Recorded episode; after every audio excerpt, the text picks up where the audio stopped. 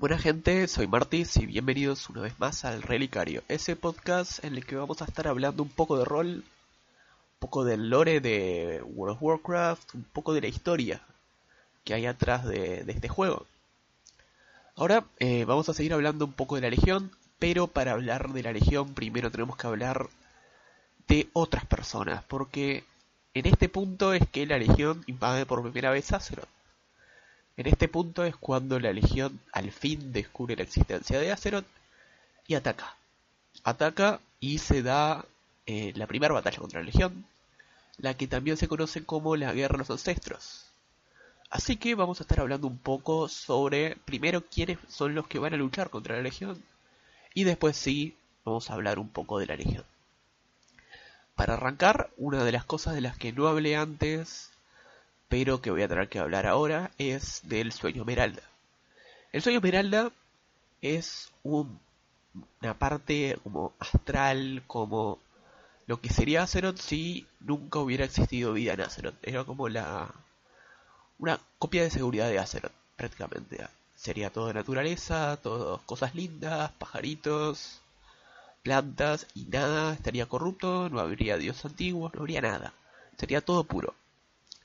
¿Qué es, ¿Cómo se creó el sueño esmeralda? Nadie lo sabe. Hay gente que dice de que el sueño esmeralda fue creado por la Keeper Freya, que es uno de los bosses que podemos encontrar en Ulduar, para el que no lo sepa.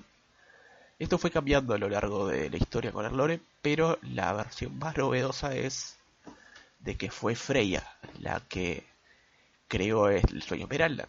Además, Freya un personaje interesante porque rodaba cerca de la zona de Yal siempre y siempre se rodeaba por otros personajes que van a ser muy importantes en la batalla del la batalla la guerra de los ancestros.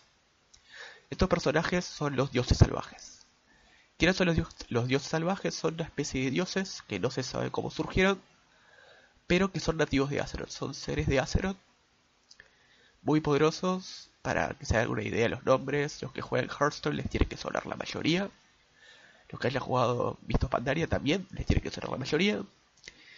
Y estos son seres como Cenarius, Aviana, eh, los Augustos Celestiales, que serían los dioses Pandaret, de esos que veíamos en Pandaria, que había un tigre, Lixuan, que era el tigre, tenía la grulla, un dragón. Todos estos tipos de seres serían los dioses salvajes, que son los dioses que acompañarían a Frey y que estaría, a Freya que estarían asociados directamente con el sueño Esmeralda. Además, otros grupos de seres de Azeroth, de los que vamos a tener que hablar, son de los aspectos, aspectos dragón. ¿Quiénes son los aspectos dragones y por qué tienen los poderes que tienen? Los aspectos, los aspectos dragones son seres que se juntaron a luchar contra un eh, protodraco muy gigante. Estos eran protodracos en su momento. El protodraco en sí se llamaba Gadronok. Y si ustedes viajan al cementerio de dragones en Northrend van a encontrar los huesos de Gadronok. Cuando estos dragones matan al protodraco gigante y malo, los guardianes que habían dejado los titanes los recompensan dándoles diferentes poderes y diferentes controles sobre diferentes partes del mundo para que ellos sean los protectores de estas partes del mundo. los poderes que les da serían a la estraza, la convierte en un dragón rojo y le dan el poder de eh, proteger la vida de Ella sería la guardiana de la vida de Azeroth. Luego está Gisera, que le dan el poder de controlar el sueño esmeralda y proteger el sueño esmeralda. Quisiera transformar un, dios, en un dragón verde y ella se encargaría de proteger el sueño esmeralda. Luego tenemos a Eldarion. Eldarion era un dragón negro y le dan el poder sobre la protección de la tierra de Acer. Todas las montañas, lava, volcanes. Eldarion protegería todo esto. Luego Malivos sería el encargado de proteger la magia. Él es un dragón azul.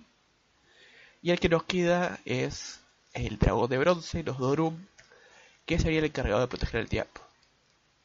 Bueno, ahora ya tenemos dos de los tres personajes o grupos de personajes importantes para entender la guerra de los ancestros.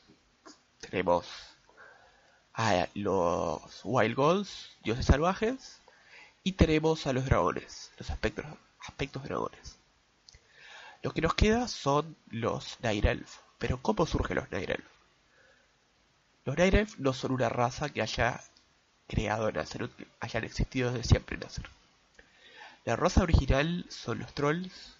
Hay diferentes tipos de trolls. Si ustedes estuvieron jugando el WoW pueden ver que hay trolls de hielo, de selva, de la jungla, del bosque.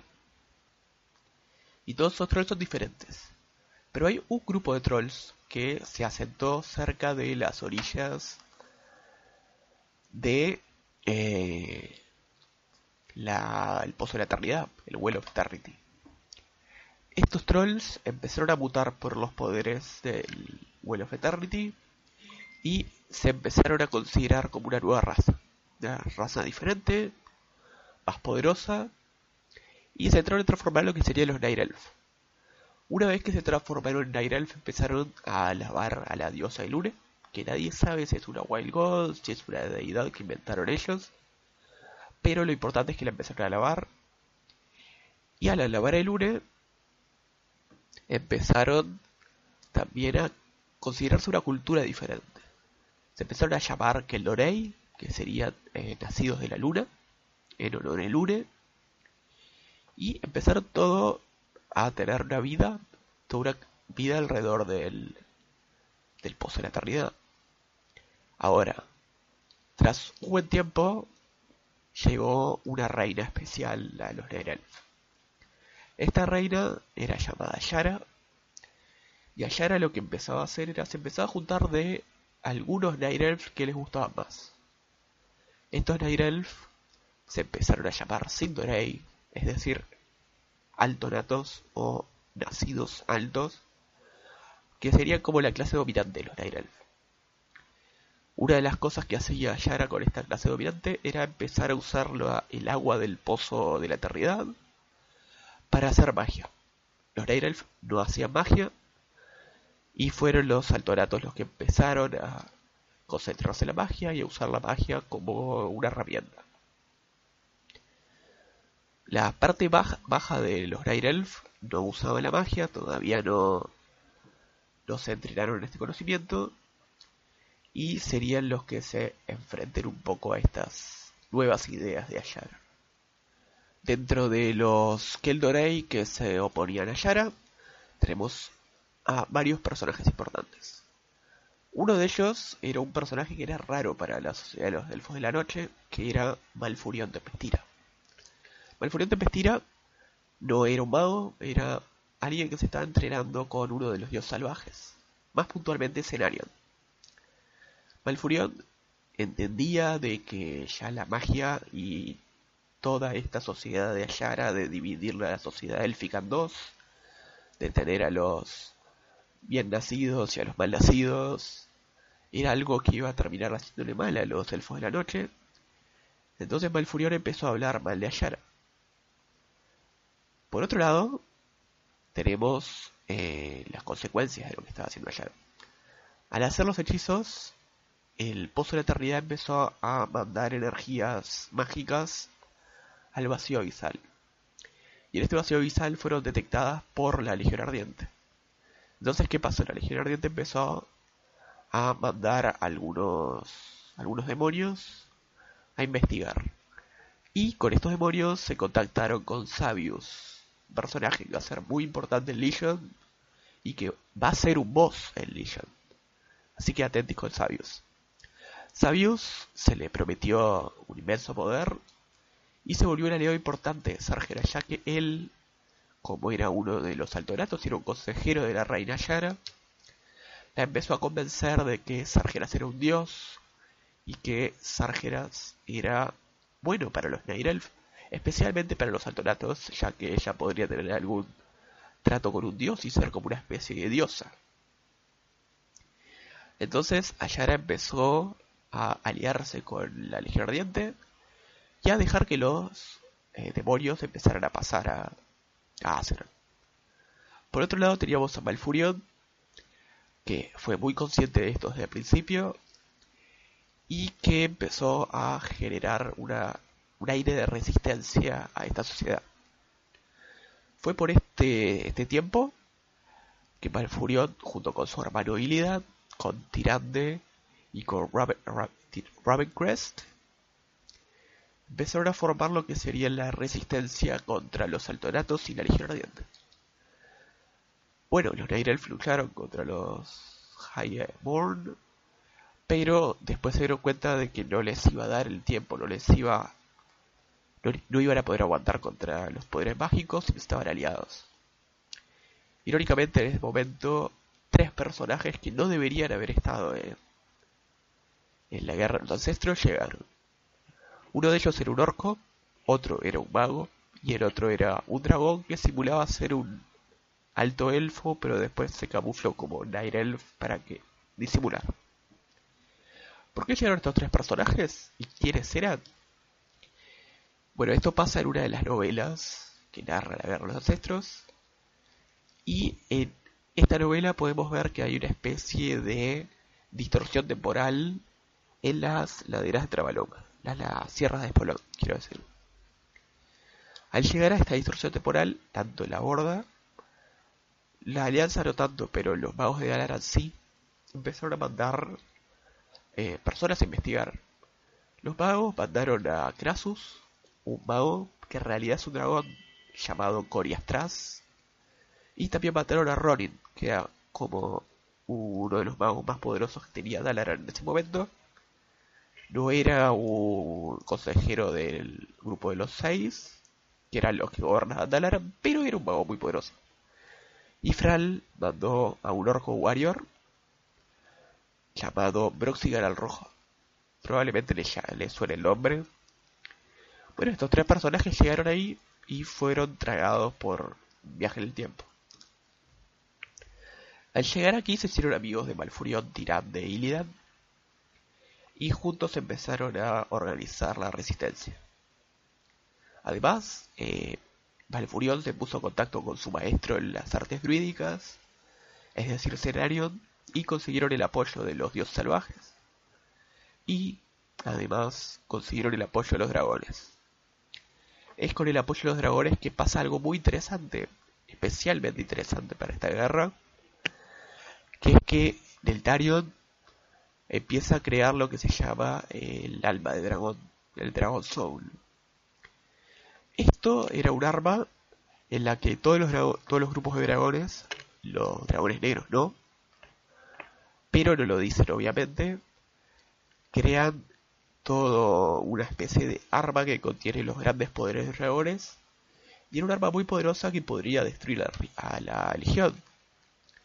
Lo que el resto de los dragones no sabían era que en ese momento Deltarion ya estaba corrupto por los susurros de los dioses antiguos. Deltarion se volvió loco al escuchar las cosas que le decían los dioses antiguos y tenía unos planes secretos. Es decir, la Dragon Soul, al tener los poderes de los dragones, podía destruir a los dragones. Pero al no tener los poderes de los dragones negros, no podría destruir a los dragones negros o no los afectaría tanto como al resto. Bueno, en este momento es que empieza una de las grandes batallas contra la Legión Ardiente. Todos los ejércitos de los elfos y los dioses salvajes luchan contra la Legión y es en este momento que caen los dragones para terminar el primer combate. Atacan los dragones y cuando nadie se lo espera, Deadwing empieza a usar el alma dragón para luchar contra la legión. Claro, era lo que todo el mundo esperaba. Lo que nadie esperaba realmente era que Deadwing redirigiera el alma dragón y atacara a los elfos nocturnos, a los Kelorei y también al vuelo azul. Con esto hizo que la gran mayoría del vuelo azul muriera y Maligos, el líder del vuelo azul, se volviera totalmente loco. Esto hizo que los dragones no pudieran ayudar realmente a, a la resistencia de los Night Digo, tenemos un vuelo destruido como el vuelo azul y tenemos un vuelo que se volvió loco y malo como el vuelo negro. El resto de los dragones medio que obligó a Deadwin a irse, pero no pudieron seguir luchando. Y quedaron solo Elf y algunos dioses antiguos. Porque tenemos otros dioses antiguos como Aviana, Bolirrin, que cayeron en batalla ya. Entonces, las cosas pintaban bastante mal para la resistencia. Es en este momento que Illidan decide confesarse con Tirande y confesarle su amor. Tirande le dice que no, que ella en realidad está enamorada de su hermano Malfurion y que no va a irse con Illidan. Illidan además, que también estaba entrenado por Cenarius en las artes de druidismo, se sentía totalmente opacado por su hermano y esto hizo que se uniera a las filas de la Legión. Fue en este momento que Illidan eh, llegó con Sabius y pidió una audiencia con el mismo Sargeras. Illidan le habló de un plan que tenía para recuperar la Dragon Soul para la Legión. Entonces lo que hizo fue eh, escabullirse entre las guaridas de los dragones negros y usando todo su poder logró robarle a Deadwin la Dragon Soul. A ver, Deadwin estaba totalmente loco y, y afectado. si vieron el Deadwin del Cataclismo, ya estaba en ese momento, en un dragón. Era algo muy destruido, afectado. Entonces Iliad pudo robar el coso. Bueno, les decía, Deadwin, eh, recuperó el, la Dragon Soul y volvió con Sargeras. Sargeras, por su parte, se quedó tan, pero tan, pero tan contento con el logro de Iliad que le dio unos regalos. El primero de los regalos que le dio fue llenarle el cuerpo con tatuajes. Si bien a Iliad tiene tatuajes por todo el cuerpo, y estos tatuajes le darían grandes poderes. Además, eh, Sargeras le pide a Illidan un sacrificio. Le dice, te voy a sacar tus ojos, pero te voy a poner dos orbes mágicas. Dos orbes muy poderosas que hacen que Illidan pueda eh, ver la magia, pueda ver los espíritus, pueda ver todo. Es decir, pierde sus ojos, pero gana un poder inmenso. Bueno, en este momento eh, Illidan también se da vuelta, vuelve a traicionar a la Legión y vuelve con la resistencia. La excusa de Illidan era que en realidad fue una traición que hizo por un bien mayor, para... pero en realidad no. Illidan traiciona a los Night Elf y se va con la, con la resistencia traiciona a, la Legión, quiero decir, y se va con la Resistencia, por más que ya la había traicionado para irse con la Legión. Es raro. Es un personaje raro que traiciona cada rato, y por eso le, lo conoce como Illidan de traidor. Pero bueno. Illidan vuelve con la Resistencia, y juntos planean el ataque final contra eh, Ayara y contra los demonios. Ayara en ese momento estaba preparando un hechizo para que toda la legión, porque no había pasado toda la legión, o sea, la guerra de los ancestros, no se da contra toda la legión, contra todo el poder de la legión, sino contra los que logran pasar. Entonces Ayara empieza a canalizar un hechizo para que de la de la fuente de la eternidad se arma un super portal por el que pase la legión, pase Sárgeras y todos empiecen a destruir el, el mundo. En realidad, Ayaran lo sabía, pero el plan era ese, destruir el mundo. Bueno, ¿qué es lo que pasa acá? Malfurion eh, empieza tu combate, entran al palacio de Ayara, empiezan a luchar contra los guardias, y Malfurion empieza a realizar un super hechizo para poder eh, cancelar el hechizo de Ayara. Fue también en este momento que Illidan mata al demonio Asinot y así consigue las Glaives of Asinot, el arma de Illidan. Pero eso es algo menor. Lo importante acá es que Malfurion empieza a preparar un hechizo que destruiría a Yara y al pozo. Pero lo malo es que desde el otro lado del portal se empieza a ver cómo los demonios se preparan para salir.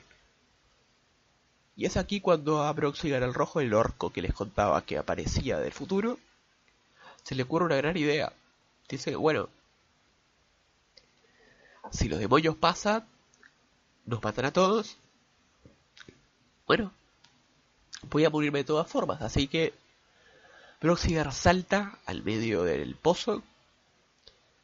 Al pasar el portal, llega donde estaba la Legión Ardiente y se para la, entrada del portal con cara de por acá no pasa nadie, los voy a matar a todos, y empieza a hacer exactamente eso.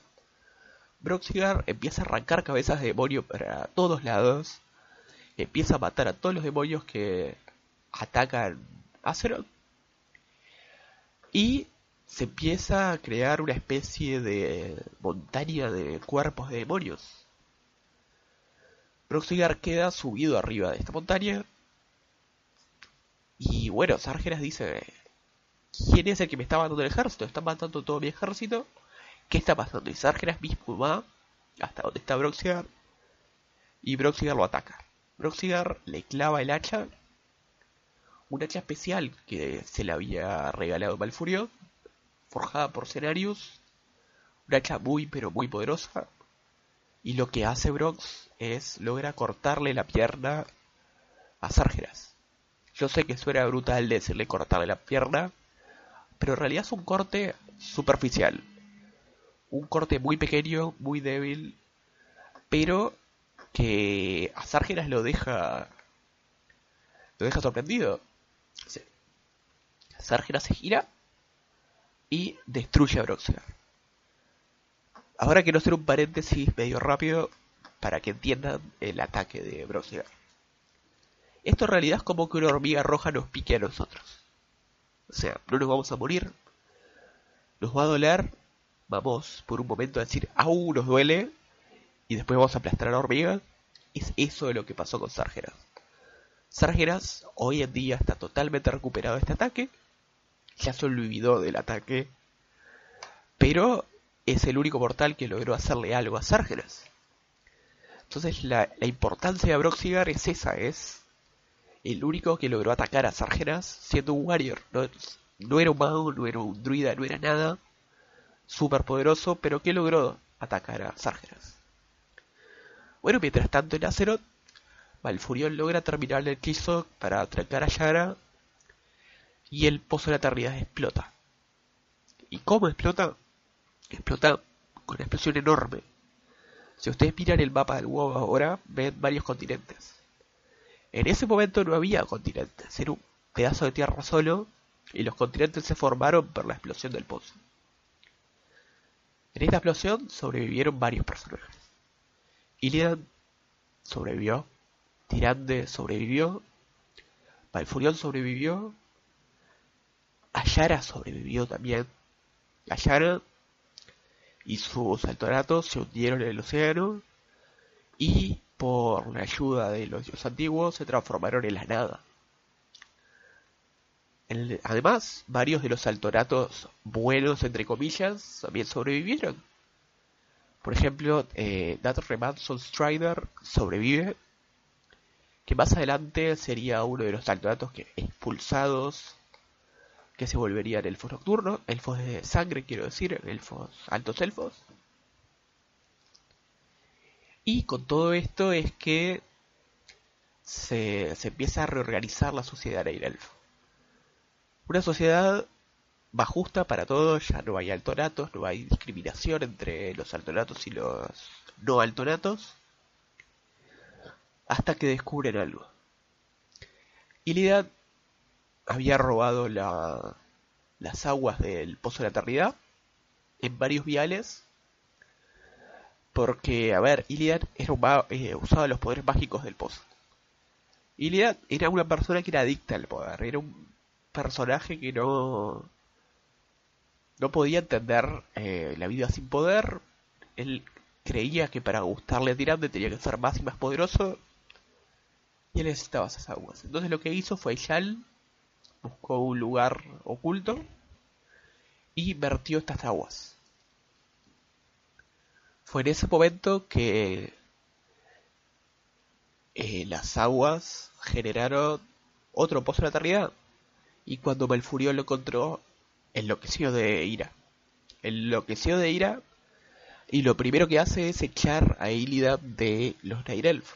Primero manda preso a Illidan, le pone vigilantes y lo deja preso por más de 10.000 años. O sea, ese es el costo de lo que acaba de hacer Illidan, 10.000 años de prisión. Por otro lado, eh, buscando una solución, Malfurion se conecta con los dragones aspectos. Y lo que le dicen los dragones aspectos que quedan más o menos lúcidos, es decir, Maligo no está, Deadwin es malo, así que Gisera, Ayara y el dragón de bronce, se me fue el nombre, son los que se juntan para eh, dar una solución a los Aire En esto crean Tedrasil, el, el árbol del mundo. Con este árbol lo que hacen es varias cosas. Primero, Gisera eh, les regala el poder usar el sueño esmeralda. Es decir, a partir de ahora los druidas de Airelf van a poder viajar al sueño esmeralda como regalo de Gisera gracias al Tedrasil. Luego, Alestraza le regala la vida al árbol y le regala que esto va a estar curando todas las consecuencias de la guerra, va a empezar a a mejorar la vida de todo alrededor y arreglar los problemas de la guerra de sus ancestros. El último regalo es el de Nosdorum, me había olvidado el nombre, Nosdorum, el dragón de bronce. Nosdorum lo que hace es darle ese regalo a los Night Elf de la inmortalidad. Es decir, mientras esté este árbol, los, los Elf van a ser inmortales y van a vivir mucho tiempo más que el resto de las razas. ¿Por qué? Por su sus aportes al defender a ser por nada más. Y bueno, esto es lo que pasa más o menos en la de los ancestros. Estos son los hechos más importantes. Me estoy salteando mucha cosa. Piensen que la guerra de los ancestros son tres novelas, tres novelas enormes. Por lo que hay muchos detalles, muchos personajes. Pero hablando pura y llanamente de la Legión, esto es lo más importante que pasa. Y bueno, con esto se acaba la primera invasión de la Legión Azeroth. Y con esto también se acaba el podcast. Espero que les haya gustado. Si les gustó, dejen comentarios, pónganle me gusta. Y no se olviden de seguirme en las redes sociales, Facebook o Twitter, que ahora el podcast en sí tiene un Twitter. Así que bueno, nos vemos el próximo sábado con un poco más de historia. Obviamente, de la Legión Ardiente. Hasta luego.